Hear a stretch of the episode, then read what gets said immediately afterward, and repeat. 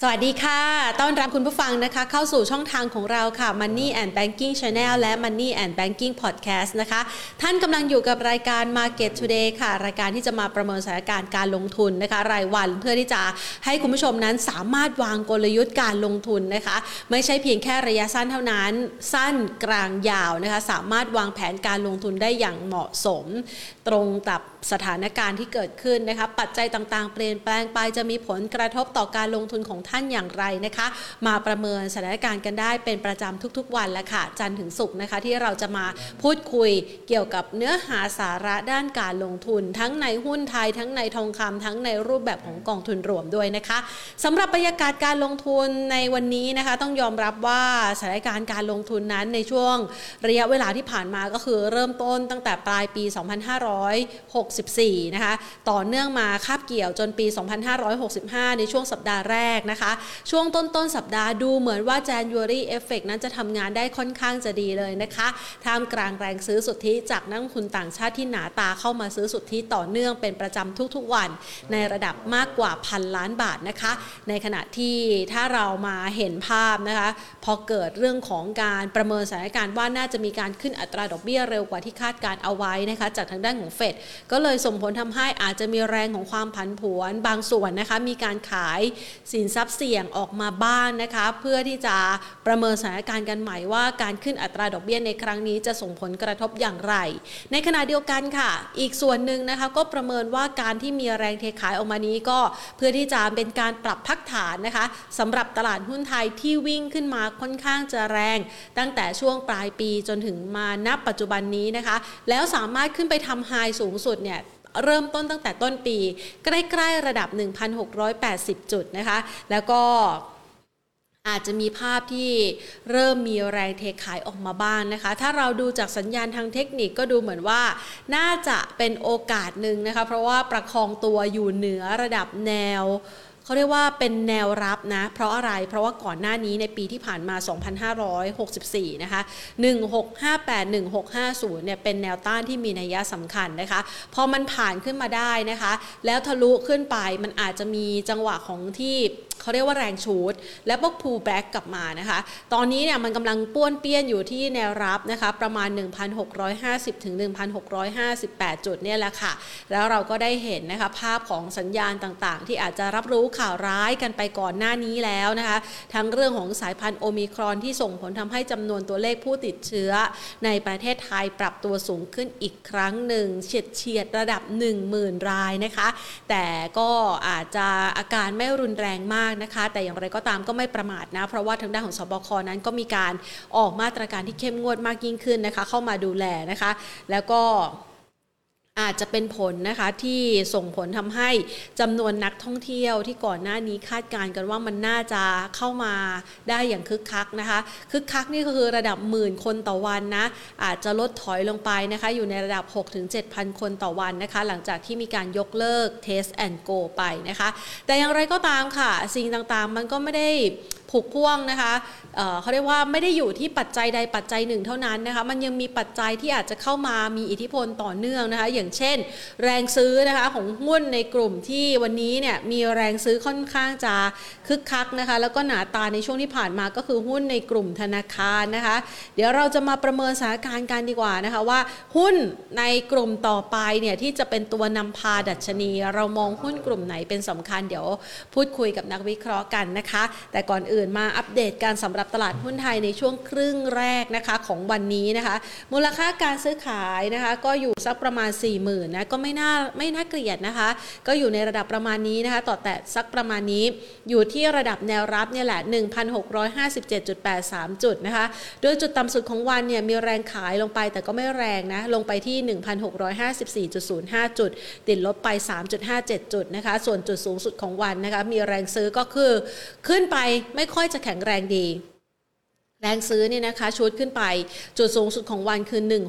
1661.67 นะคะ เลขดูสวยเลยทีเดียว 1,661.67 จุดนะคะ แล้วก็ปรับตัวเพิ่มขึ้นไป 4.05 จุดนะคะ ส่วนทางด้านของ 10 อันดับการซื้อขาย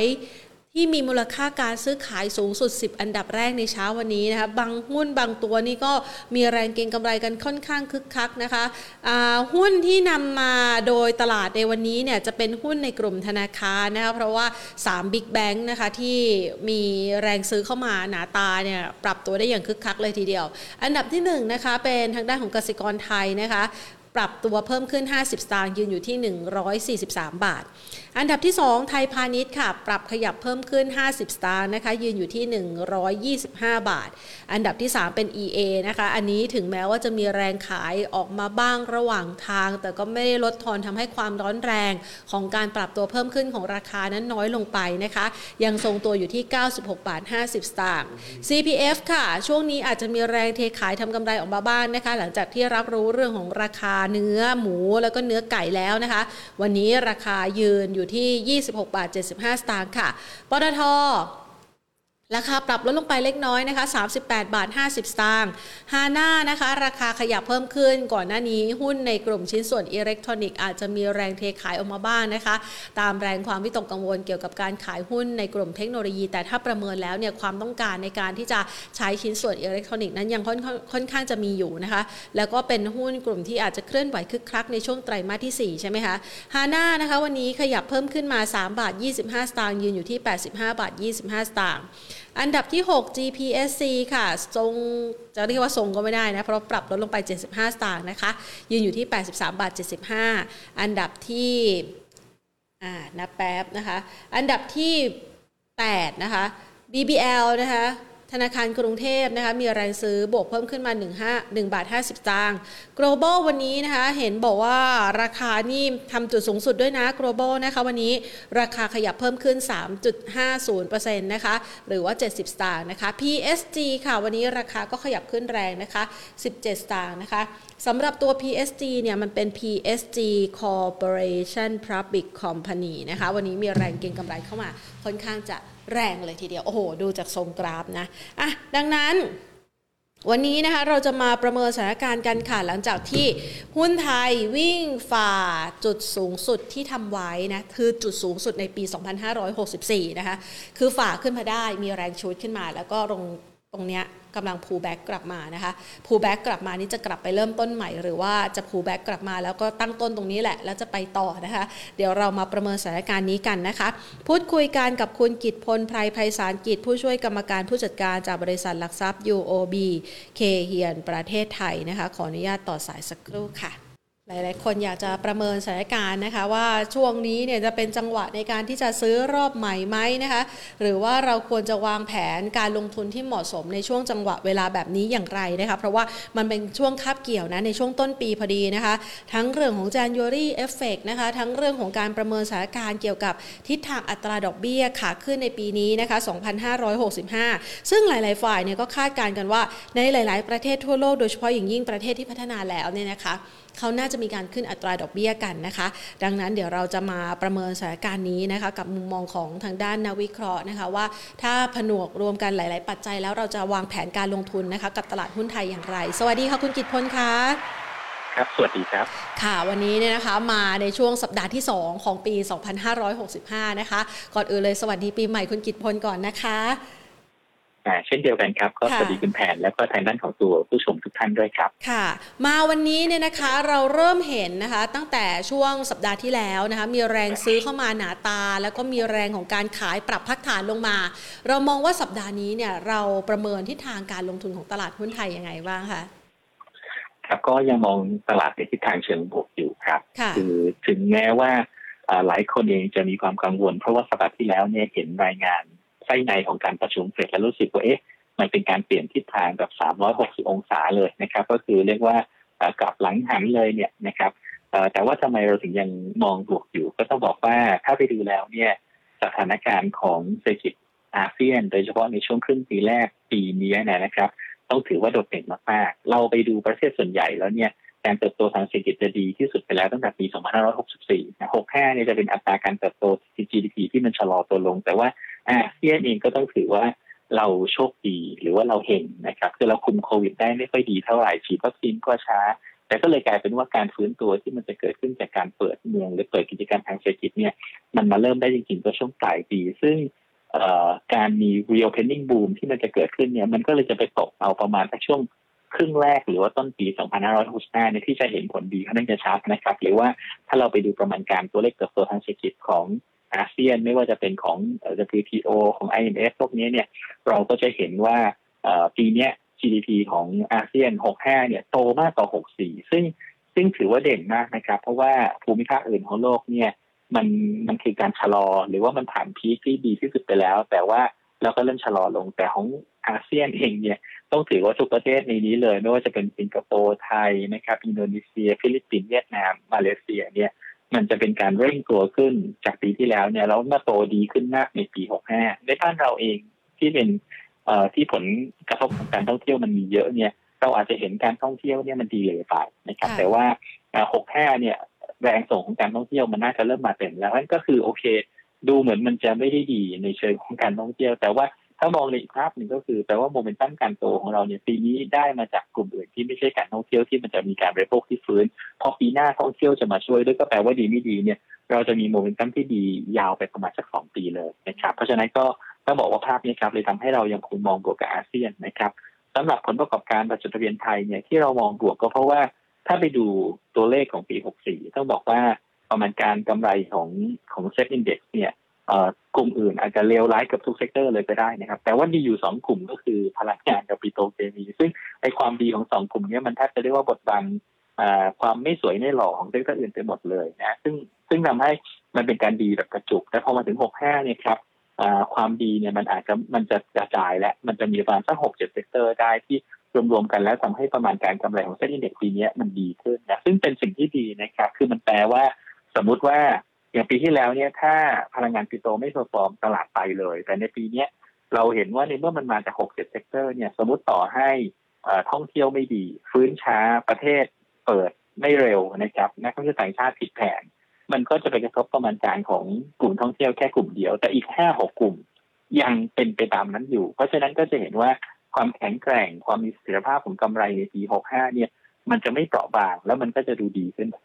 มามากนะครับเพราะในภาพรวมต้องถือว่า เรายังให้น้ำหนักครับว่าภาพของการลงทุนในปีนี้ โดยเฉพาะในช่วงครึ่งปีแรก หรือว่าโดยเฉพาะในช่วงประมาณสักสี่เดือนแรกเนี่ยยังให้ภาพที่เป็นบวกอยู่ครับเพียงแต่ว่าพอมีเรื่องของเสร็จเข้ามา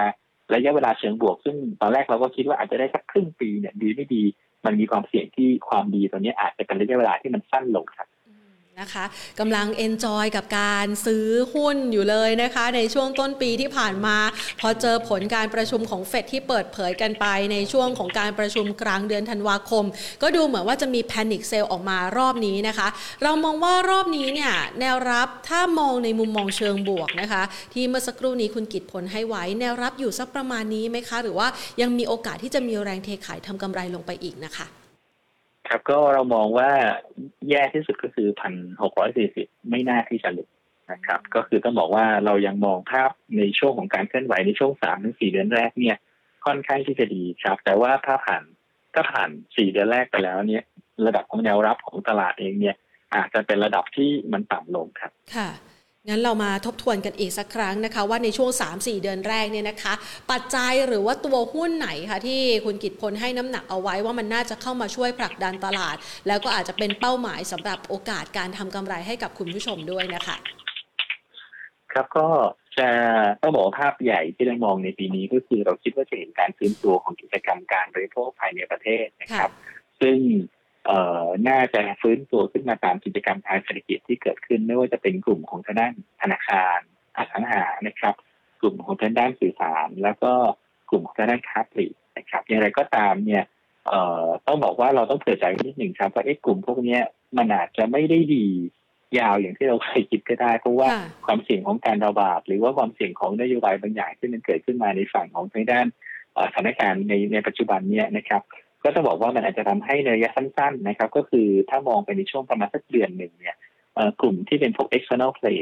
นะฮะอาจบางบางตัว ซึ่งไม่ใช่ทุกตัว ไม่เหมือนปีที่แล้วแล้วที่มันจะดีทุกตัวแต่ว่าในในเที่ยวนี้ครับในเมื่อเราเห็นเราเอ๊ะไม่รู้เหมือนกันว่าตัวเลขการระบาดจะไปถึงไหนจะพีคภายในปลายเดือนนี้หรือไปถึงต้นเดือนหน้าเนี่ย แต่ว่ามันมีตัวไหนไหมที่เป็น external play ซึ่งมันจะไม่ได้รับผลกระทบจากการระบาด แล้วก็ มันมีโมเมนตัมของกำไรที่ดีขึ้นในช่วงสองถึงสามไตรมาสข้างหน้าในกลุ่มพวกนี้ครับก็มีโอกาสที่เราเห็นการ selective buy หุ้นในกลุ่มพวกนี้เข้ามาด้วยเช่นเดียวกันนะครับ อย่างเช่นกลุ่มปิโตรเคมี อาจจะเป็น IVL ซึ่งได้โมเมนตัมบวกนะครับของธุรกิจที่ต้องบอกว่าที่มีการเข้าซื้อในในต่างประเทศ แล้วก็แย่ไปสองปีเนี่ยปีนี้จะเป็นปีที่เริ่มเห็นผลบวกจากการเข้าซื้อที่ผ่านมาแล้วนะครับ หรือว่าจะเป็นพลังงานต้นน้ำที่ได้ อย่างบ้านปูหรือสพที่ได้อานิสงส์จากเรื่องของตัวการฟื้นตัวนะครับอของตัวโลกของทางด้านราคาพลังงานรวมทั้งเรื่องของเงินเฟ้อที่อาจจะอยู่ระดับที่สูงไปนานกว่าที่เราคิดนะครับ หรือว่าอันสุดท้ายที่จะมีความเป็นกลุ่มหน่อยก็อย่างเช่น กลุ่มของทางด้านกลุ่มอาหารนะครับกลุ่มอาหารเนี่ยอาจจะถือได้ว่าเป็น external play หลาย sector sector เดียวเลยที่ที่ดูน่าสนใจเพราะว่าต้องบอกว่ากลุ่มนี้ครับแย่มาสองสามปีนะครับ แล้วก็ ไม่ว่าจะเจอต้นทุนของวัตถุดิบเจอหลายๆอย่างทำให้การลดน้ำหนักกลุ่มนี้มันเกิดขึ้นมาตลอดสองสามปีที่ผ่านมาดังนั้น วันนี้พอเราเริ่มเห็นแล้วว่าเศรษฐกิจโลกก็ดีขึ้นระดับหนึ่งจนกระทั่งเนื้อสัตว์เนี่ยราคาเริ่มปรับขึ้นได้ รวมทั้งอาจจะเรื่องเจอปัญหาเรื่องอื่น เช่นมีแอฟริกาอาจมีอหิวาหมูหรืออะไรก็แล้วแต่เนี่ย แต่ว่าโดยรวมก็คือมันเป็นภาวะที่เศรษฐกิจโลกก็ฟื้นมาระดับหนึ่งด้วยแล้วเนี่ย มันก็ทำให้ กลุ่มนี้ครับมีโอกาสที่เห็น operating margin ที่มันปรับดีขึ้นนะครับ เพราะฉะนั้นก็ในภาพของ external pay เลือกได้ครับ แต่ว่าส่วนใหญ่ก็ยังค่อนข้างจะเป็น selective buy นะแล้วแต่ว่าภาพใหญ่ก็คือสมมติเราเห็นตลาดลงแรงๆ กลุ่มที่เกี่ยวกับการไดโก้ก็ยังเป็น target ที่เรามองว่าน่าสนใจอยู่ครับ ค่ะอย่างกรณีของกลุ่มอาหารเนี่ยนะคะ ช่วงจังหวะเวลานี้ก็ได้รับอันนี้ส่งเกี่ยวกับทิศทางอัตราเงินเฟอ้อของโลกด้วยนะคะ ที่อาจจะแรกเริ่มเนี่ยมันเริ่มอาจจะมาจากเรื่องของราคาพลังงาน ตอนนี้สะท้อนเข้ามาในหมวดของราคาอาหารแล้วนะคะ ทีนี้พอมาดูสแกนดูในกลุ่มอาหารของบ้านเราเนี่ยก็ปรับตัวคึกคักในช่วงของปลายสัปดาห์ที่แล้วนะคะ ต่อเนื่องมาจนสัปดาห์นี้ แต่บางตัวก็อาจจะไปไม่ค่อยไกลสักเท่าไหร่ ในกลุ่มนี้เนี่ยเรามีคำแนะนำในการเลือกหุ้นที่มีโอกาสจะไปได้ยังไงบ้างคะคุณกิตพลคะขอโทษทีครับเมื่อกี้ไม่ใช่เป็นกลุ่มไหนนะครับ กลุ่มอาหารค่ะ กลุ่มอาหารนะครับ โอเคครับในกลุ่มอาหารเนี่ยต้องบอกว่าเอ่อโดยภาพรวมแล้วน่าจะเห็นการฟื้นตัวดีขึ้นเกือบทั้งหมดเลยไม่ว่าจะเป็นเนื้อสัตว์บกหรือเป็นอาหารทะเลนะครับเพียงแต่ว่าถ้าเรามาพิจารณาดูแล้วเนี่ยในกลุ่มอาหารบ้านเราเนี่ยมันก็จะมีหุ้นอยู่หลายตัว ตัวที่มัน basic มากที่สุดเนี่ย อย่างเช่น TFG GFPT เนี่ยจะเป็นกลุ่มที่ขึ้นมาค่อนข้างจะดีในรอบนี้ได้จากว่าความที่มัน basic นี่แหละครับ ก็คือไม่ซับซ้อนมากพอไม่ซับซ้อนมากข้อดีก็คือว่าราคาเนื้อสัตว์ในประเทศขึ้นกลุ่มนี้ดีแน่นอนนะครับเพราะฉะนั้นก็เราเลยจะเห็นว่าราคาหุ้นกลุ่มนี้ฟื้นตัวมาก็น่าจะดีทั้ง TFG หรือ TFPT นะครับ แต่ว่าอย่างพวก CPF เนี่ยจะฟื้นด้อยกว่าเหตุผลก็คือว่าตัวมันเองเนี่ยมันมีความคอมเพล็กซ์หรือมีความซับซ้อน เพราะว่า นอกจากเนื้อสัตว์ในประเทศแล้วเนี่ยมันยังมีธุรกิจในเวียดนามนะครับ ในจีนนะครับ ในตุรกีซึ่งเอ่อมันพอมันเนี้ยมันใหญ่มากๆตอบยากจริงเลยว่าตกลงแล้วเนี่ยในมาถัดไปในกำไรของเขาจะดีหรือจะแย่ เพราะว่าบางทีเนื้อสัตว์ในประเทศดีนะครับแล้วเดี๋ยวก็บางทีก็ไปเจอว่าจีนแย่ เวียดนามกลางกลางตุรกีห่วย มันเลยกลายเป็นว่าภาพตรงนี้ทำให้คนคนก็ต้องเผื่อใจว่าแบบผลประกอบการที่จะคาดเดาไม่ได้นะครับ ก็เลยทำให้ CPF เนี่ย อาจจะเป็นตัวเลือกลำดับที่มันรองลงมานะครับกลุ่มที่เป็นอาหารทะเลอย่าง PU น่าสนใจครับ เพราะว่าก็ยังไปไม่ค่อยเยอะนะครับ แล้วก็ขณะเดียวกันโอเค มันอาจจะไม่ได้เกี่ยวพันกับเนื้อสัตว์ตกโดยตรง แต่ว่ามันเป็นตัวหนึ่งที่มันมี food price inflation เนี่ยที่ไม่ได้สูงมาก เพราะว่าถ้าเป็นตัวอื่นเนี่ยมันจะมีปัญหาเรื่องต้นทุนค่อนข้างจะเยอะนะครับ แต่ว่าในกลุ่มพวกนี้เป็นเรื่องของการจับปลา ถ้าจะมีต้นทุนก็จะพวกค่าเรือนะครับ หรือว่าค่าเชื้อเพลิงที่ใช้ซึ่ง เที่ยวที่ผ่านมาเนี่ยต้องบอกว่าเทียบกันแล้วขึ้นน้อยกว่าพวกของทางด้านเนื้อสัตว์บกมาก เนื้อสัตว์บกนี่เจอข้าวโพดตัวเถื่อนเกลือกากตัวเหลืองขึ้นเนี่ยโอ้โหเรียกว่าเลี้ยงไก่ตัวหนึ่งนี่ต้นทุนขึ้นเยอะมากเลย แต่ว่าจับปลาตัวหนึ่งเนี่ยเออต้องบอกว่าถึงแม้ต้นทุนจะขึ้นได้แต่ก็ไม่ได้เยอะเท่านะครับแล้วก็ในต่างประเทศเนี่ยเอ่อตัวทูน่าในบ้านเราเองอาจจะภาพไม่ชัด เพราะว่าส่วนใหญ่แล้วเนี่ยเอ่อเรา เวลากินปลากระป๋องเราก็อาจจะกินปลากระป๋องซอสที่เป็นมะเขือเทศ ซึ่งมันก็มีหลายคนทำแต่ว่าถ้าในต่างประเทศเนี่ยส่วนใหญ่เขาจะกินเป็นทูน่านะครับ ไม่ว่าจะเป็นทำแซนด์วิชทำอะไรก็แต่ แล้วก็มันกลายเป็นว่าสำหรับในต่างประเทศเนี่ยทูน่าเป็นอาหารทางเลือกนะหรือเป็นตัวที่เรียกว่าเหมือนมาม่าบ้านเราเวลาที่เราอาจจะเจอค่าใช้จ่ายแพงๆแล้วจะลดยังไงดีก็กินมาม่านะของเขาก็จะเป็นทูน่าแทนดังนั้น ก็จะบอกว่าตัวนี้ครับก็เป็นแนวโน้มที่ทำให้ตัว PU เองน่าจะได้ ประโยชน์ หรือน่าจะได้แนวโน้มที่ที่ดีด้วยนะครับ ก็ถ้าเรามองแล้วต้องบอกว่าในกลุ่มนี้สินแม้จะลงทุนได้ทั้งหมดนะครับ แต่ถ้ามาถือณระดับราคาในปัจจุบันเนี่ยเอ่อ TU นะครับ ก็เป็นตัวหนึ่งที่ดูค่อนข้างน่าสนใจ แล้วก็อยู่ในระดับที่สามารถเข้าซื้อได้ในส่วนประมาณแถว 20-20.5ตรงนี้ครับก็เป็นจุดที่เข้าซื้อได้เลยครับ ค่ะ ส่วนหนึ่งแล้วเนี่ยนะคะ พอเราพูดมาหลากหลายกลุ่มนะคะ มองไปในรายตัวที่เมื่อสักครู่นี้แนะนำกันไปแล้วนะคะ ทั้งในกลุ่มปีโตรพลังงานต้นน้ำหรือแม้กระทั่งอาหาร ทีนี้ย้อนกลับไปในกลุ่มบริโภคภายในประเทศกันบ้าง วันนี้เนี่ยเราเห็นแรงซื้อเข้ามาค่อนข้างหนาตาเลยสำหรับหุ้นในกลุ่มธนาคารนะคะ โดยเฉพาะอย่างยิ่งบิ๊กแบงก์อะนะคะที่เอ่ยนามกันมาได้ในในประเทศไทยนะคะแรงซื้อคึกคักมาก ๆ เราประเมินกับกลุ่มนี้ยังไงบ้างคะคุณกิตพลคะ สาเหตุที่มันมีแรงซื้อหุ้นในกลุ่มธนาคารเข้ามาก็จริงๆต้องบอกว่า ถ้านักลงทุนลองไปดูในเรื่องหรือไปดูบทวิเคราะห์ที่เกี่ยวกับทางด้านของตัวการเติบโตของสินเชื่อนะครับก็จะพบว่าไอตัวการเติบโตสินเชื่อของพวกธนาคารขนาดใหญ่เนี่ยตัวเลขออกมาค่อนข้างที่จะดีนะครับ ก็คือ loan growth ในช่วงไตรมาสสี่เนี่ยถ้าไปดูแล้วก็จะเห็นเลยว่าเอตัวแต่ด้านอย่างพวก BBL หรือแบงก์ใหญ่ๆเนี่ยไปได้ดีนะครับ แต่ว่าแบงก์ที่มันเป็นกลางเป็นเล็กใหญ่ตัวของทางด้านทิสโก้เนี่ย ดูไม่ดี ก็แสดงว่าจริงๆแล้วเนี่ยมันกำลังบอกเราว่าโดยตัวเลขของ loan growth เนี่ยตัวภาคของธุรกิจหรือพวก corporate ใหญ่ ๆ เนี่ยมันมีความพร้อมในการฟื้นตัวเยอะมาก หรือมันเริ่มเห็นสัญญาณของการฟื้นตัวแล้ว แต่ว่าในภาคธุรกิจที่มันอาจจะเป็นลายเล็ก ๆ หรือว่าไม่ได้ใหญ่มากนักเนี่ยยังค่อนข้างที่จะมีปัญหาอยู่นะครับหรืออาจจะฟื้นไม่ได้ดีเต็มที่ เพราะฉะนั้นในภาพแบบนี้ครับก็เลยทำให้ธนาคารใหญ่เนี่ย ก็เลยอาจจะเป็นเป้าหมายของของนักลงทุนนะครับขณะเดียวกันผลประกอบการธนาคารใหญ่กำลังจะประกาศภายในวันที่ 20 มกราคม ซึ่งเออเราก็คิดว่าไตรมาสสี่ที่จะประกาศออกมา ตัวเลขโดยรวมไม่ค่อยดีนะครับตัวเลขยังไม่ดี แต่ว่าไม่แต่ว่าไม่ต้องกังวลนะเพราะว่า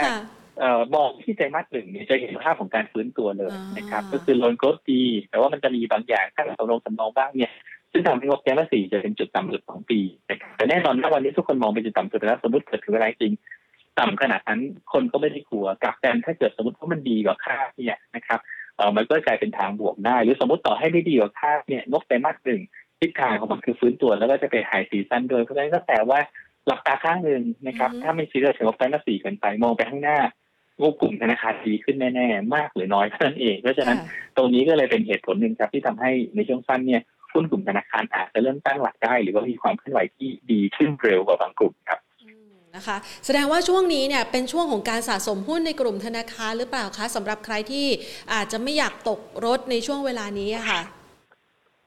ใช่ครับก็ต้องบอกว่าในกลุ่มธนาคารนะครับ ไม่ว่าจะเป็น BBL นะครับ หรือว่าจะเป็นพวกเอ่อ K-Bank นะครับ ก็สามารถที่จะทยอยสะสมได้ แล้วก็ขณะเดียวกันความเคลื่อนไหวในช่วงที่ผ่านมามันก็ทำให้สามารถวางกลยุทธ์การลงทุนได้ง่ายมากขึ้นด้วยนะครับอย่างเช่นเราเห็นแล้วว่า เคแบงค์เริ่มยืนเหนือแนวรับแถวร้อยสี่สิบสองบาทสี่สิบบาทได้มั่นคงเนี่ยนะครับ ก็คืออาจจะใช้ตรงนั้นเป็นจุด stop ได้ ซึ่งจริงๆน่าถึงการฟื้นตัวขึ้นต่อเนื่องนะครับ หรือว่า CPL เองที่มาได้ก็น่าจะดีเนี่ย เราก็เห็นว่าถ้ามันไม่ได้มีเซอร์ไพรส์ในทางแย่ ไม่ได้ลงไปต่ำกว่าร้อยยี่สิบสองบาทเนี่ย ภาพรวมควรจะเป็นการแกว่งตัวขึ้นนะนะครับ ก็จะเห็นว่าความเคลื่อนไหวของหุ้นธนาคารใหญ่โดยรวมก็มีแนวโน้มที่ดูดีขึ้นเรื่อยๆครับ นะคะ เดี๋ยวเราจะมาสแกนตัวที่กำไรที่คาดว่าจะดีในไตรมาส 4 กันอีกครั้งหนึ่งนะคะ ทีนี้เราไปดูรายกลุ่มต่อไปกันบ้างที่เมื่อสักครู่นี้ที่คุณกิตพลได้เอ่ยชื่อเอาไว้นะคะอย่างค้าปลีกเนี่ยกังวลใจไหมคะเกี่ยวกับสถานการณ์การแพร่ระบาดของโอมิครอน หรือว่าการที่โควิด -19 ภายในประเทศล่าสุดเนี่ยจำนวนผู้ติดเชื้อกลับมา แตะใกล้ ๆ หลักหมื่นอีกครั้ง เราประเมินสถานการณ์นี้ยังไงบ้างคะ ครับก็ต้องบอกว่าในกลุ่มค้าปลีกโดยรวมที่เกี่ยวกับกำลังซื้อของคนเนี่ยยังไงมันก็จะไม่ได้ดีขึ้นเร็วนะครับสาเหตุสำคัญก็คือว่าเออมันมีกลุ่มของธุรกิจที่หรือว่ากลุ่มของรายได้ของหลาย ๆ อาชีพที่มันยังไม่กลับมาสู่ปกติจริง ๆ แล้วตัวเลขการบริโภคในบ้านเราเนี่ยมันแย่มาหลายปีแล้วนะครับเพียงแต่ว่าช่วงก่อนหน้าโควิด เนี่ย เรามีนักท่องเที่ยวเข้ามาปีละ40ล้าน ซึ่งคน40ล้านเข้ามากินมาใช้เนี่ยมันก็เหมือนกับ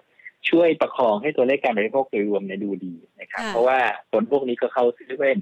เข้าบิ๊กซีซื้อของโลตัสกินอาหารจากพวกของด้านร้านอาหาร ซึ่งก็จะไปเป็นยอดขายของแมคโครพวกนี้มันก็เลยทำให้ภาพรวมๆเนี่ยเรารู้สึกว่าการบริโภคมันมันไปได้ แต่จริงๆแล้วพอกลุ่มนี้หายวืบไปเนี่ยนะครับรวมทั้งคนที่ทำงานอยู่ในภาคอุตสาหกรรมการท่องเที่ยวและบริการส่วนหนึ่งที่ ณวันนี้ก็ต้องยอมรับเลยว่าเงินเดือนยังไม่กลับไปสู่ระดับปกตินะครับ วันนี้ไทยมีเพื่อนอยู่อุตสาหกรรมการบินเนี่ยผมไม่ได้จะว่าเงินเดือนเหลือเท่าไหร่นะครับเพราะว่าเที่ยวบินก็ลดน้อยลง มันต้องมีการลดต้นทุนด้วย คนที่อยู่โรงแรมหลายคนเลยก็จะพบว่าเบสซาลารี่มันถูกคัดลงไประดับหนึ่งเลย แล้วก็ไอ้ที่จะคาดหวังพวกของทางด้านรายได้ค่าทิพต่างๆ มันก็ยังต่ำกว่าระดับก่อนโควิดเยอะเพราะฉะนั้นในเมื่อมันมีคนที่อยู่ในภาคบริการซึ่งอาจจะสิบล้านคนเนี่ยมีรายได้ที่ยังไม่กลับไปสู่ระดับ โควิดดีขึ้นกว่าช่วงที่ผ่านมา แต่ว่ายังไม่กลับไปนั่นก็แปลว่าการจะกินจะใช้มันก็ต้องระมัดระวังนะครับดังนั้นภาพแบบนี้ครับก็เลยทำให้การฟื้นตัวของการบริโภคอาจจะเห็นการผ่านจุดต่ำที่สุด แต่ว่ามันก็จะยังไม่ใช่กลับไปในระดับที่เรียกว่าเทียบเคียงกับโควิดได้เร็วๆยกเว้นแต่ว่าเราสามารถที่จะเปิดประเทศมีการท่องเที่ยวที่เดินกลับมาได้จริงมีคนอีกสักสิบห้ายี่สิบล้านคนมาช่วยกันบริโภคนะครับ อันนั้นเนี่ยถึงจะทำให้ภาคของการฟื้นตัวการบริโภคนี่กลับมาได้จริงๆนะครับ ดังนั้นก็ต้องบอกว่าภาพแบบนี้ครับสำหรับกลุ่มของของการค้าปลีกก็จะบอกว่าอาจจะเห็นภาพของการฟื้นตัวแบบค่อยเป็นค่อยไป แล้วก็ไม่ได้เร็วมากนะ ก็อาจจะต้องใช้ระยะเวลาอีกสักปี 2 ปีเลยนะคะ กว่าที่คนอื่นๆ เขาจะกลับมาเที่ยวไทย แล้วก็มาช่วยกันกินช่วยกันใช้ในช่วงถัดไปนะคะ ทีนี้คุณกิตพลคะเรามองในกลุ่มของอสังหากับสื่อสารยังไงบ้างคะในปี 2565 ที่อาจจะต้องเผชิญกับหลากหลายความท้าทายเหมือนกันนะครับ จะเป็นปีที่ดีของเขาไหมคะ เป็นปีที่ดีในเชิงผลประกอบการครับ แต่ในเชิงของราคาหุ้นเนี่ยก็จะเริ่มทำใจลำบาก เพราะว่าอย่างกลุ่มสื่อสารเองนะครับต้องบอกว่าอย่างกลุ่มสื่อสารเองเนี่ยก็คือขึ้นมาเยอะจนกระทั่งเอออัพไซด์จะเริ่มเหลือมีโอกาสจะจำกัดแล้วนะนะครับ โดยเฉพาะอย่างถามว่าเพราะอะไรเพราะจริงๆแล้วถ้าย้อนกลับไปเมื่อประมาณสักห้าเดือนที่แล้วนะครับกลุ่มสื่อสารเนี่ยอยู่ในจุดที่ต่ำมาก แล้วก็เป็นกลุ่มหนึ่งที่ underperform เอ่อมากนับตั้งแต่โควิดเกิดขึ้นในต้นมาถ้าเราไปดูนะครับ ตั้งแต่โควิดเกิดขึ้นในต้นมาเนี่ยกลุ่มที่ underperform มากๆ ก็คือสื่อสารกับพวกกอง REIT เป็นต้นนะครับเอ่อแต่ว่า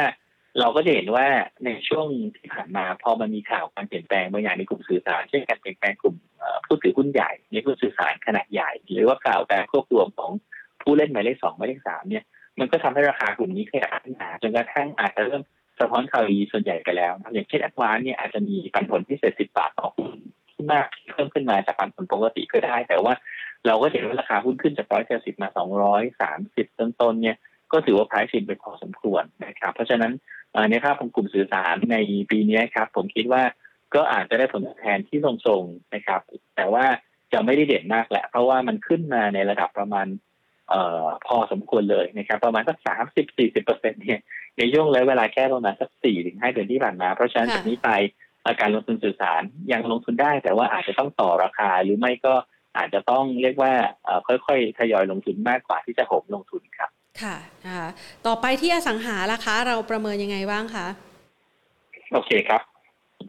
กลุ่มอสังหานะครับ ก็ถ้าเป็นอสังหาเนี่ยเอ่อในส่วนที่เป็นพวกพื้นที่เช่านะครับ เราก็คิดว่า มีโอกาสที่จะทยอยเห็นผลประกอบการที่มันปรับดีขึ้นตามการปรับลดในส่วนของค่าเช่า คือก่อนหน้านี้เราเห็นว่าค่าเช่าเนี่ยมีการปรับลดลงไปค่อนข้างจะเยอะนะครับ เพราะว่าปีปิดแห้งมีกำลังซื้อของคนหายไปด้วยเนี่ยทีนี้ก็เลยทำให้กลุ่มนี้มีการปรับลดค่าเช่าไปเยอะ แต่ว่าพอมาถึงปัจจุบันเนี่ยปีหน้าปีนี้ก็คือน่าจะเริ่มเห็นค่าเช่าที่เริ่มเป็นปกติมากขึ้น แล้วก็คนไทยที่อาจจะยังไปเที่ยวต่างประเทศไม่ได้นะครับ ก็เอ๊ะงั้นก็ต้องใช้เงินในไทยนี่แหละจะช็อปก็ช็อปในไทยก็น่าจะส่งผลดีต่อกลุ่มค้าปลีกนะครับ ที่มีรายได้จากการเช่านะก็ในกลุ่มนี้ก็ CPN ก็น่าสนใจครับ ราคาที่ราคาที่น่าสนใจเราคิดว่าในโซนประมาณแถว 50ถึง52 บาทเนี่ยหย่อนลงมาในโซนนั้นเป็นเป็นจุดที่ดูเขาน่าจะน่าสนใจนะครับ แล้วก็จะมีอัพไซด์อยู่ที่ก็60ถึง65 บาทครับ ค่ะอ่า นะคะก็อาจจะได้มีการมาประเมินสถานการณ์ในช่วงจังหวะเวลานี้กันบ้างนะคะ ทีนี้เรามาดูกันบ้างนะคะ ในกลุ่มที่เมื่อสักครู่นี้เนี่ยคุณกิตพลได้ไฮไลท์เอาไว้นะคะ ทั้งในเรื่องของการบริโภคภายในประเทศ แล้วก็อาจจะเป็นกลุ่มที่น่าจะช่วยผลักดันตลาดในช่วงเวลานี้นะคะหนึ่งในนั้นก็คือเรื่องของพลังงานกับปิโตรเคมีนะคะ ช่วงจังหวะนี้เนี่ยนะคะ ถ้าเรามองจากราคาน้ำมันค่ะ คุณกิตพลคะมันปรับตัวค่อนข้างจะหวือหวาเรามีการประเมินสถานการณ์แนวโน้มราคาน้ำมันเนี่ยมีโอกาสสูงไปกว่านี้อีกไหมคะเอ่อมีโอกาสครับ แต่ว่าก็คิดว่ามันจะอยู่ในในภาพที่อาจจะไม่ได้สูงแบบมาก ๆนะครับถามว่าเพราะอะไร เพราะว่าหนึ่งเราเห็นแล้วว่าสถานการณ์เงินเฟ้อของสหรัฐอเมริกาเนี่ยทางด้านของคุณไบเดนเองก็พยายามจะทำทุกอย่างเพื่อดูแลเรื่องเงินเฟ้อนะครับ ทีนี้เนี่ยเศรษฐกิจฟื้นตัวมาพอสมควร แต่ปัญหาก็คือเกิดอยู่กับการที่กลุ่มโอเปกเองเนี่ย ไม่ยอมที่จะเพิ่มกำลังการผลิตนะคือถ้าไปดูตัวเลขการผลิตของกลุ่มโอเปกนอกโอเปกแล้วก็ดีมาเนี่ยเราเห็นว่าวันนี้ดีมานกลับมาสู่ระดับก่อนโควิด แล้ว การผลิตของประเทศนอกโอเปกก็กลับมาสู่ระดับปกติแล้ว แต่การผลิตของกลุ่มโอเปกนี่แหละครับ ที่ดึงเชงอยู่นะครับ ดึงเชงอยู่เพราะฉะนั้นแต่ว่าที่น้ำมันมันสูงวันนี้ก็เพราะว่าโอเปกไม่ยอมผลิตเพิ่มเพราะอาจจะอยากเอนจอยราคาที่มันมันสูงตรงนี้นะครับ เอ่อดังนั้นตรงนี้ก็แปลว่า เอ่อตามใดที่ยังเป็นภาพนี้เราก็เห็นแล้วได้ในส่วนประมาณ 75ถึง80เหรียญนะครับ แต่ว่าสหรัฐอเมริกาคงต้องพยายามทำอะไรสักอย่างนะครับ อันที่หนึ่งที่เขาทำได้ช่วงสั้นก็คือเราจะเห็นว่าดอลลาร์อเมริกาแข็งขึ้น ซึ่งการที่ดอลลาร์อเมริกาแข็งขึ้นเนี่ย การนำเข้าต่างๆ มันจะทำให้ราคาถูกลง ก็เป็นการลด inflation ในภาพหนึ่งอันที่สองก็คือในในภาพที่มันเกิดขึ้นได้ก็คือว่าอย่าลืมว่าอเมริกาเองเนี่ยมีการ sanction ตัวของทางอิหร่านนะครับ ซึ่งถามว่าถ้าเราคิดถ้าเราคิดว่าเอ๊ะการที่อเมริกา sanction อิหร่านไว้ขนาดนี้เนี่ยแล้วถ้าเกิดสมมติอยากจะแก้ปัญหาเรื่องนี้จริงเนี่ยถ้าน้ำมันอิหร่านเข้ามาสู่ตลาดได้เนี่ยราคาน้ำมันน่าจะลงอย่างเป็นเรื่องเป็นราวนะเพราะฉะนั้นผมคิดว่าในภาพนี้ครับ ถ้าสมมติว่าวันหนึ่งอเมริกามีโอกาสแล้วก็ผ่อนคลายการคว่ำบาตรอิหร่านได้เนี่ย เราน่าจะเห็นราคาน้ำมันปรับตัวลดลงได้ในระดับหนึ่งเลยนะครับ ก็ภาพของ inflation เท่าที่ดูแล้วน่าจะแรงสุดก็คือในไตรมาสหนึ่งถึงไตรมาสสองหลังจากนั้นแล้วครึ่งปีหลังลดลงเร็วหรือช้าก็นั่นเองนะครับท่านตรงนี้เราอยู่ในจุดที่เป็นจุดสูงสุดของ inflation ครับในช่วงประมาณสามเดือนข้างหน้าเนี่ยครับหลังจากนี้ไปเราน่าจะ inflation เริ่มทยอยลดลงดังนั้นก็ในกลุ่มพลังงานเราคิดว่าราคาไม่ได้ไปไหน อาจจะมี upside บ้างในช่วงสองถึงสามเดือนข้างหน้า แต่ว่าหลังจากนั้นไปก็คือต้องเพิ่มความระมัดระวังครับว่าราคาพลังงานเองน่าจะเริ่มชะลอตัวลงครับ ค่ะนะคะอ่าหลายคนอาจจะอยู่ในช่วงจังหวะเวลาของการที่อยากจะมาประเมินแล้วก็หาโอกาสการลงทุนในหุ้นกลุ่มพลังงานนะคะ ซึ่งส่วนใหญ่แล้วเนี่ยถ้าเราไปดูหุ้นกลุ่มพลังงานก็ไม่ค่อยขึ้นหวือหวาสักเท่าไหร่ใช่ไหมคะคุณกิตพลค่ะถ้าดูจากรายตัวต้องบอกว่าก็อาจจะไม่ใช่เรื่องแปลกเพราะอันที่หนึ่งปีที่แล้วก็ขึ้นนะฮะในระดับที่ที่เยอะพอสมควรเลยนะครับ เพราะอย่างที่เราเรียนว่า ปีที่แล้วเนี่ยสมมติว่าไปดูกำไรของของเซ็นอินเด็กซ์เนี่ยที่ดีขึ้นมาเนี่ยต้องบอกเลยว่าเจ็ดสิบเปอร์เซ็นของกำไรเซ็นอินเด็กซ์ที่ดีขึ้น เมื่อเทียบกับปีหกสามเนี่ยมันมาจากพลังงานกับปิโตสองกลุ่มเลยนะครับเพราะฉะนั้นปีที่แล้วบางกลุ่มก็ยังแย่บางกลุ่มก็ยังหลอยถ้วยอยู่แต่ว่าได้พลังงานได้ปิโตมาเยอะ ซึ่งทำให้กลุ่มนี้ขึ้นมาเยอะด้วยนะแต่พอมาถึงปีหกห้าเนี่ยเราจะเริ่มเห็นแล้วว่าปิโตเคมีไม่ใช่ทุกตัวแล้วที่ละที่จะดี เพราะว่าบางตัวกำไร ทำจุดสูงสุดไปแล้ว แล้วก็จะเริ่มลดน้อยลงนะครับ ตัวที่มันจะยังดีอยู่ หรือยังพอจะมีกำไรที่เป็นขาขึ้นไปได้ ก็อาจจะต้องมานั่งเช็คกันเป็นรายตัวครับซึ่งเท่าที่เราดูแล้วเนี่ยที่กำไรยังเป็นขาขึ้นในช่วงสามไตรมาสข้างหน้าในกลุ่มปิโตรเคมีก็คือ IVL นะครับด้วยสองเหตุผลก็คือหนึ่งเขามีธุรกิจที่เขาเทคโอเวอร์มา แล้วก็มันช่วงแรก ๆ มันแย่นะ วันนี้มันปรับมาดีขึ้นแล้วก็น่าจะเห็นความดีของตัวนี้ที่เข้ามาช่วย กับอันที่สองก็คือ ตัวผลิตภัณฑ์ที่ IVL ทำมันเกี่ยวกับเส้นใหญ่นะครับซึ่งถ้าเราไปดูก็เห็นว่าราคาฝ้ายในปัจจุบันเนี่ยปรับขึ้นสูงมาก เพราะฉะนั้นก็แปลว่า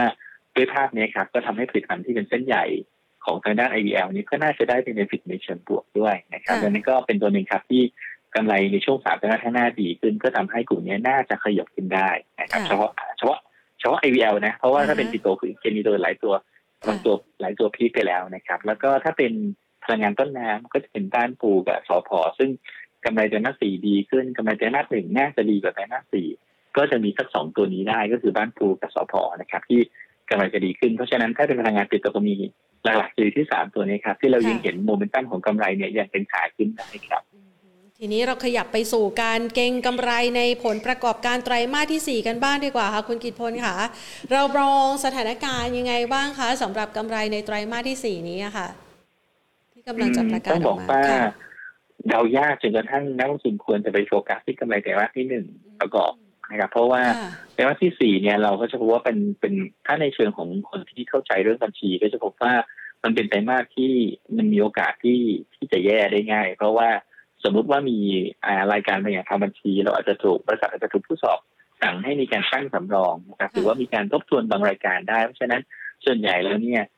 ผลประกอบการไตรมาสสี่เนี่ยมันมักจะมีอะไรที่เราคาดไม่ค่อยถึง หรือมีการแทรกสำรองที่เราอธิบายที่ต้องใช้เวลาในการย่อยข้อมูลนะครับ เพราะฉะนั้นผมคิดว่าถ้าจะมาเก่งจะต้องงบไตรมาสสี่อย่างเดียวเก่งยากนะครับ ต้องมองข้ามไปอย่างไตรมาสหนึ่งเลยว่าเอ๊ะตกลงตัวไหนเนี่ยที่มันไตรมาสหนึ่งดีเพราะถ้าไตรมาสสี่ต่อให้มันแย่แต่ไตรมาสสี่มันดี มันก็ไม่ได้เป็นอะไรที่ที่ดูน่าเกลียดนะครับดังนั้นกลุ่มแรกเลยที่งบไตรมาสสี่ไม่ดี แต่ว่าเราบอกให้มองข้ามไปเลยก็คือกลุ่มธนาคาร นะครับ ซึ่งก็เป็นกลุ่มที่ถ้าลงทุนหุ้นใหญ่ก็จะเป็นเนี่ยครับตัว BBL KBank แล้วก็ SCB นะครับตัวที่สองนะครับ ถ้ามองข้ามไปเนี่ยในกลุ่มของด้านพวก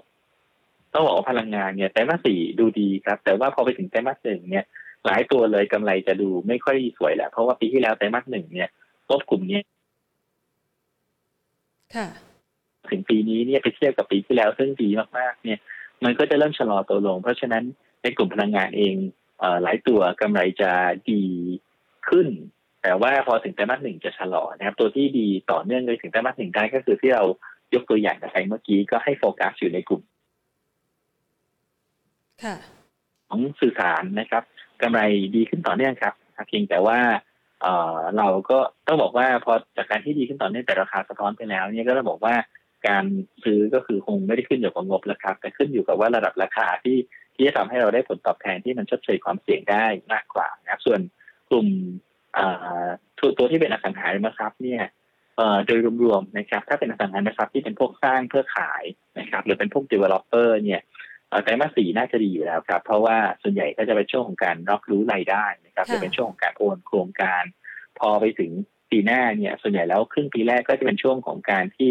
คือมันจะโอนเงินไปพีกันไตรมาสสี่แล้วพอไตรมาสหนึ่งไตรมาสสองก็จะเป็นผลประกอบการที่ชะลอตัวลงนะครับ เพราะฉะนั้นก็ถ้าในกลุ่มของอสังหาริมทรัพย์ ถ้าเป็นตัวที่เป็นพวก developer อร์อาจจะไม่ต้องรีบร้อนเท่าไหร่นะครับอาจจะมองพวกที่เป็นค่าเช่าอย่าง CPN ได้ แต่ถ้าเป็นผู้ developer พวกนี้เนี่ยอาจจะต้องระมัดระวังนิดนึงครับว่า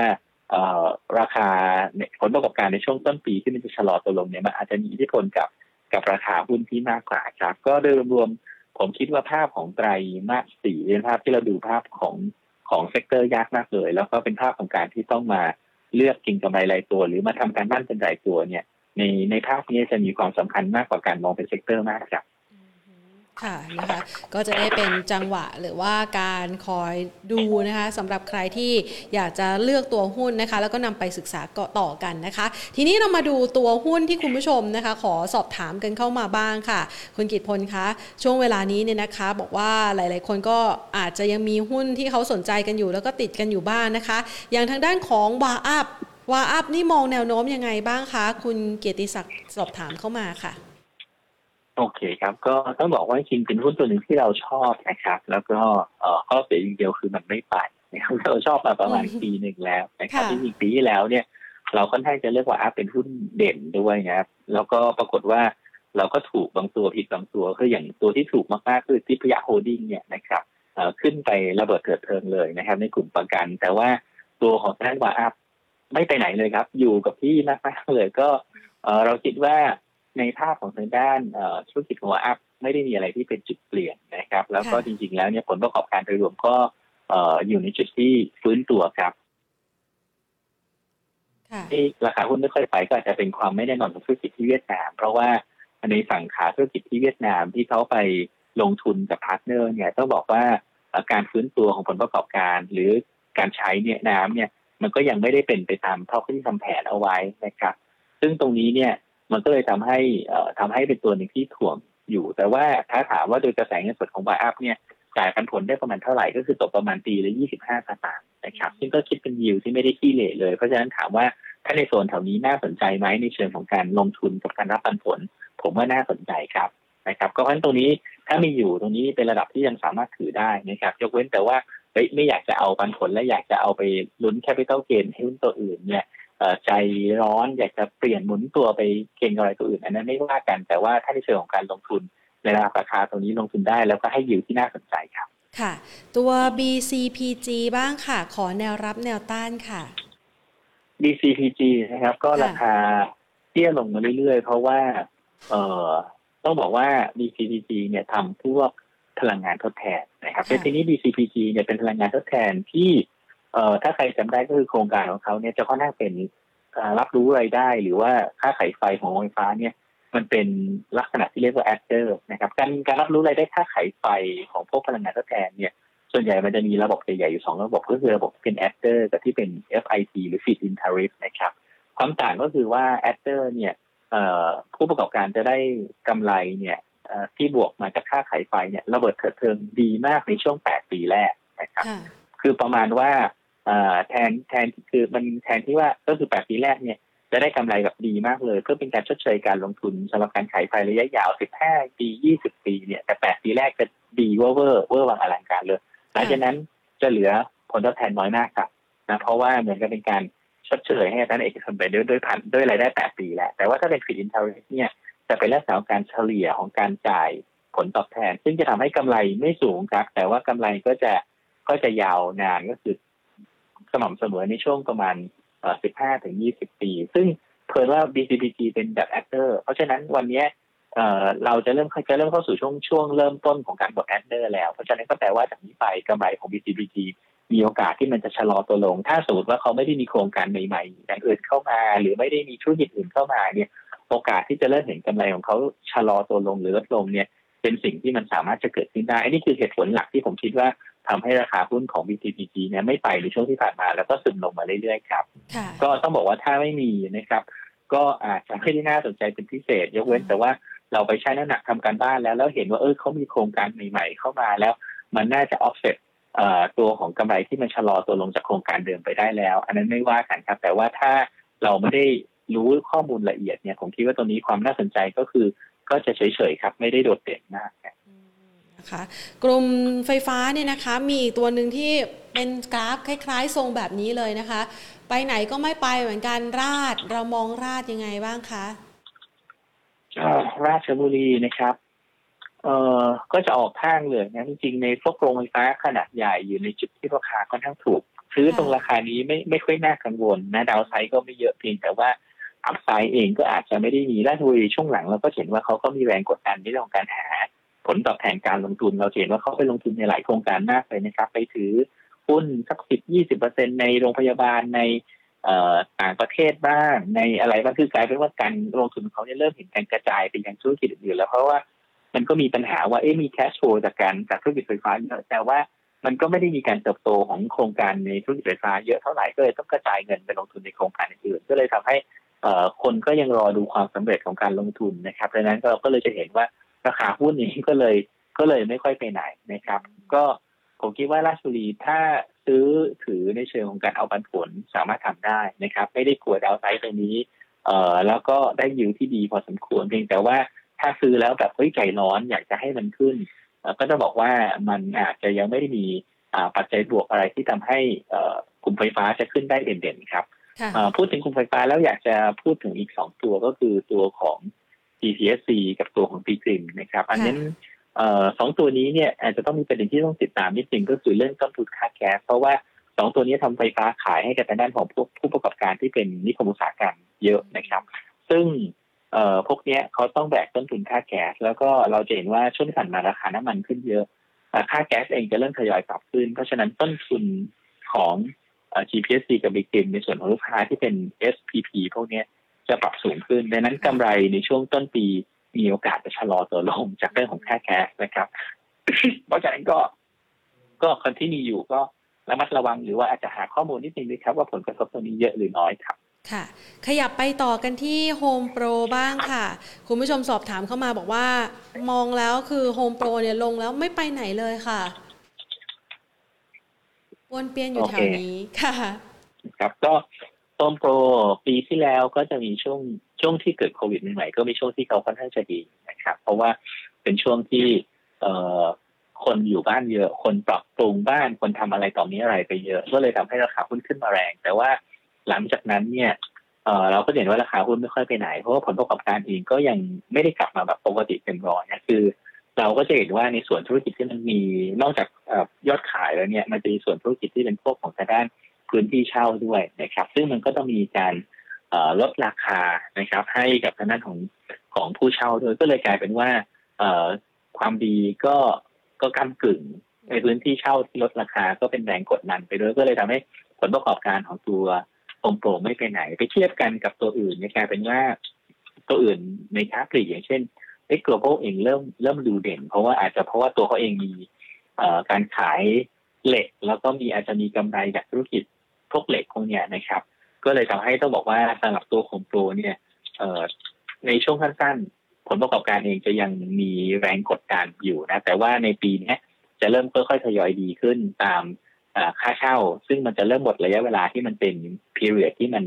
ช่วยเหลือกับผู้ผู้เช่านะครับ เพราะฉะนั้นต้องบอกว่าตรงนี้ถ้ามีอยู่ก็คือได้ครับ ราคาอาจจะดูอึดอัดหน่อย แต่ว่าไม่ได้ดูน่ากังวลอะไรครับ อย่าง global เนี่ยวันนี้ขึ้นมาทำไฮด้วยนะคะ เรามองยังไงบ้างคะ ครับก็สำหรับ global ที่ขึ้นมาทำไฮนะครับผมมองว่าหนึ่งก็คงจะเป็นแรงเก็งกำไรเกี่ยวกับผลประกอบการในช่วงของทางด้านไตรมาสสี่นะครับ แล้วก็ถ้ามาดูแล้วราคาหุ้นวันนี้มีโวลุ่มที่เข้ามาสับสนพอสมควรในเชิงของการเก็งกำไรต้องถือว่ามีโอกาสจะลุ้นการเปลี่ยนแปลงแนวโน้มนะครับจุดตัดสินใจอยู่ที่ตรงไหนก็คือวันนี้เขาเบรกแนวต้านสำคัญที่ประมาณโซนเอ่อยี่สิบาทสามสิบขึ้นมาได้เพราะวันนี้ต้องยืนได้ต้องไม่ปิด กลับลงไปต่ำกว่ายี่สิบาทสามสิบถ้าภาพถ้าเป็นแบบนั้น ภาพจะเป็นลักษณะของการกลับตัวหรือเปลี่ยนแปลงแนวโน้มนะครับ ก็มีโอกาสที่จะฟื้นตัวเนี่ยกลับขึ้นไปทดสอบในโซนประมาณแถวยี่สามยี่สี่บาทครับดังนั้นก็ตรงนี้สำหรับคนที่เก่งกำไรใช้ยี่สิบาทสามสิบเป็นจุดสต็อปครับสำหรับ global ครับ ค่ะ ขยับไปที่ SPRC บ้างค่ะ Star Refining ใช่ไหมคะ ตัวนี้มองยังไงค่ะ อ่าครับก็ SPRC งบออกมาใช้ได้นะครับจริงๆในกลุ่มโรงกันโดยภาพรวมเนี่ย ก็คือยังเป็นกลุ่มที่มีโอกาสจะเห็นผลประกอบการฟื้นตัว แต่ว่าถ้าเทียบกันแล้วเนี่ย สิ่งที่มันยังถ่วงอยู่มากๆ ก็คือว่าในกลุ่มโรงกลั่นเนี่ยถ้าได้ดีจริงๆก็คือเครื่องบินต้องเต็มท้องฟ้าครับนะไม่คือถามว่าเป็นเพราะอะไรเพราะจริงๆแล้วโรงกลั่นเวลาเขากลั่นน้ำมันได้เนี่ย มันจะมี product หลายตัวนะครับ ซึ่งก็มีตั้งแต่น้ำมันที่ ไวไฟมากๆ ไปจนกระทั่งน้ำมันเอือดมากๆอย่างเช่นพวกยางมะตอยหรือน้ำมันหนักนะครับแต่ทีเนี้ยกำสิ่งที่เคยกำไรดีมากๆในอดีตตัวหนึ่งก็คือน้ำมันเครื่องบินนะครับ ทีนี้พอพอเครื่องบินบินได้น้อย คนยังไม่ค่อยบิน หรือยังไม่กลับไปสู่ปกติเนี่ยในการจะกันน้ำมันตรงนี้มันก็กันต้องบอกว่าก็ก็จะไม่รู้จะเอาไปทำไรหรือสมมติก็จะปรับสูตรได้ครับจริงๆลงแต่งหลายเล็กลงกันคอนฟิกเรชันให้ให้ไม่มีน้ำมันเครื่องบินได้ หรือมีน้อยมากๆได้ แต่ว่า สมมติไปมีน้ำมันอื่นคำถามก็คือว่าไอ้เราก็ไม่ค่อยขับรถกันหรือขับรถกันก็ไม่เท่ากับระดับปกติอย่างเงี้ยที่สุดมันต้องมีน้ำมันเหลือเพื่อส่งออก ซึ่งเวลาส่งออกพวกนี้จะได้ราคาไม่ค่อยดีเลยนะครับดังนั้นกลุ่มลงกันถ้าการบินเนี้ยไม่กลับมาสู่ปกติยังไงมันจะมี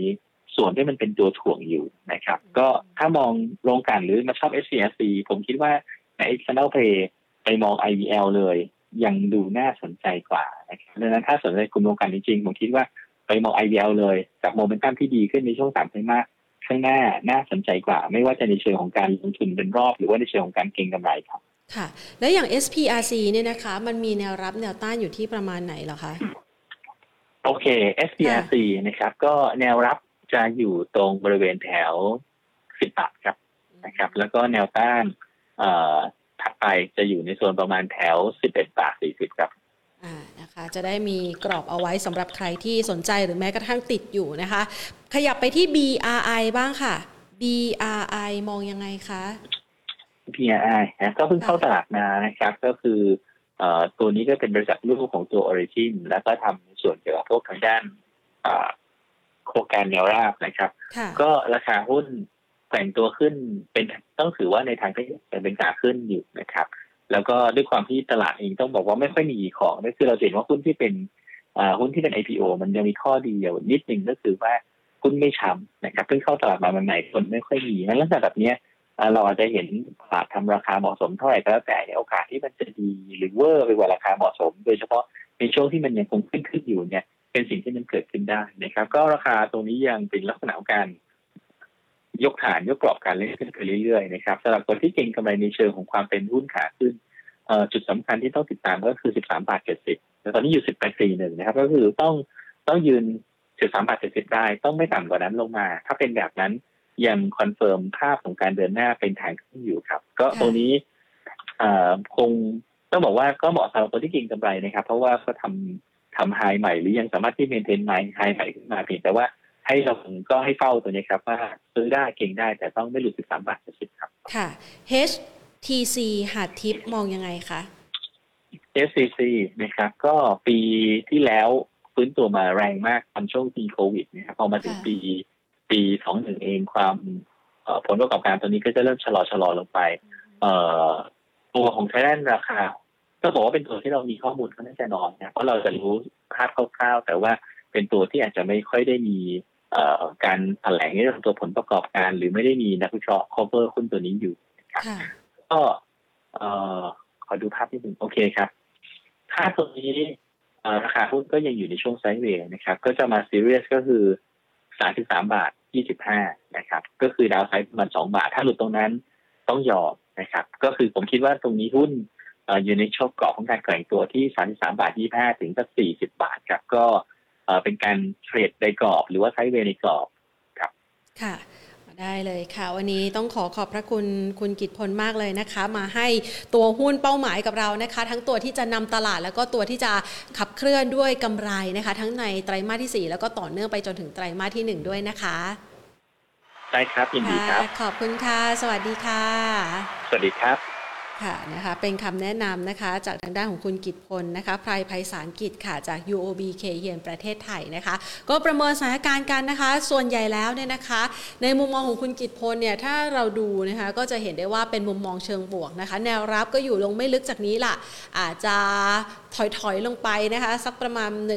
1,640 จุดได้นะคะ แล้วก็มีโอกาสของการตั้งต้นใหม่ เพราะว่าบรรยากาศโดยรวมยังมีหุ้นในหลาย ๆ กลุ่มนะคะ ที่น่าจะเป็นตัวขับเคลื่อนสำหรับตลาดหุ้นไทยได้นะคะ ให้หุ้นเป้าหมายเอาไว้ด้วยนะคะ หลากหลายตัวกันเลยทีเดียวค่ะ อยากให้คุณผู้ชมนะคะ ได้ไปฟังนะคะว่าในแต่ละตัวเขามีเหตุผล แล้วก็ปัจจัยอะไรที่เป็นตัวขับเคลื่อนนะคะ แล้วก็ชอบมากเลยนะมีอยู่ตัวหนึ่งนะเหมือนมาม่าบ้านเราใช่ไหมแต่ไม่บอกหรอกว่าตัวไหน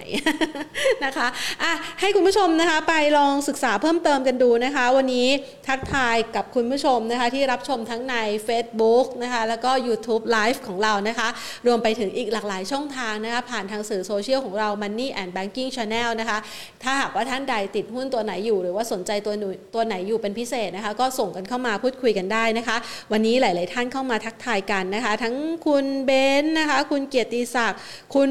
มูมูนะคะ คุณโอไมครอน นะคะคุณสมรนะคะคุณมนัทคุณปอม คุณประชานะคะคุณนรตะใช่ไหมคะ คุณกันนิกานะคะ ก็เอาตัวหุ้นนะคะที่หลาย ๆ ท่านติดกันอยู่นะคะ อาจจะหรืออาจจะไม่ติดนะ อาจจะสนใจอยู่อยากจะเข้าใช่ไหมคะก็อาจจะมาพูดคุยกันแบบนี้แหละค่ะ เป็นประจำทุกวันจันทร์ถึงศุกร์นะคะ วันนี้หมดเวลาแล้วนะคะ เดี๋ยววันพรุ่งนี้เรามาต่อยอดสถานการณ์การลงทุนในตลาดหุ้นไทยกันค่ะสำหรับใครที่อยากจะวางแผนนะคะ ในมุมมองของนักวิเคราะห์นะคะ หรือว่าประเด็นในแต่ละวันมันแตกต่างไป และจะมีผลต่อพอร์ตการลงทุนของท่าน และต้องมีการปรับเปลี่ยนการตัดสินใจหรือไม่นะคะพรุ่งนี้กลับมาพูดคุยกันต่อนะคะ วันนี้ลากันไปก่อน สวัสดีค่ะ